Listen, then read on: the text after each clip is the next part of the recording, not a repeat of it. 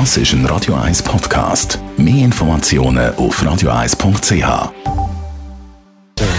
Gesundheit und Wissenschaft auf Radio 1. Unterstützt vom Kopfwehzentrum Irlande Zürich. www.kopfwww.ch auf der Suche nach Wirkstoff gegen das Coronavirus haben US-Forscher verschiedene Pflanzen untersucht. Und bei Cannabis hat man gesehen, da sind zwei Wirkstoffe drin, die einen Einfluss haben im Zusammenhang mit dem Spike-Protein vom Coronavirus.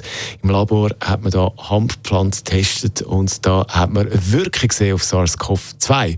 Der Stoff, den man da angeschaut hat, ist aber nur dabei, wenn die Pflanze wächst, also wenn äh, in der Wachstumsphase, muss man den Stoff da irgendwie aus rausziehen und nicht, wenn man Pflanzen erhitzt bzw. raucht. Also für die, die sich jetzt schon gedacht haben, da kiffen wir doch ab und zu mal ein bisschen, das funktioniert nicht. Schade eigentlich, wenn man sich so überlegt. Aber mal abwarten, wie sich das entwickelt mit weiteren Studien. Und wir mögen uns ja gleich auch noch erinnern an den Hype im Zusammenhang mit dem Echina Force. Wir mögen uns noch erinnern, Anfang von der Pandemie, wo auf einmal alle in die Apotheke gestürmt sind und äh, Echina Forströpf.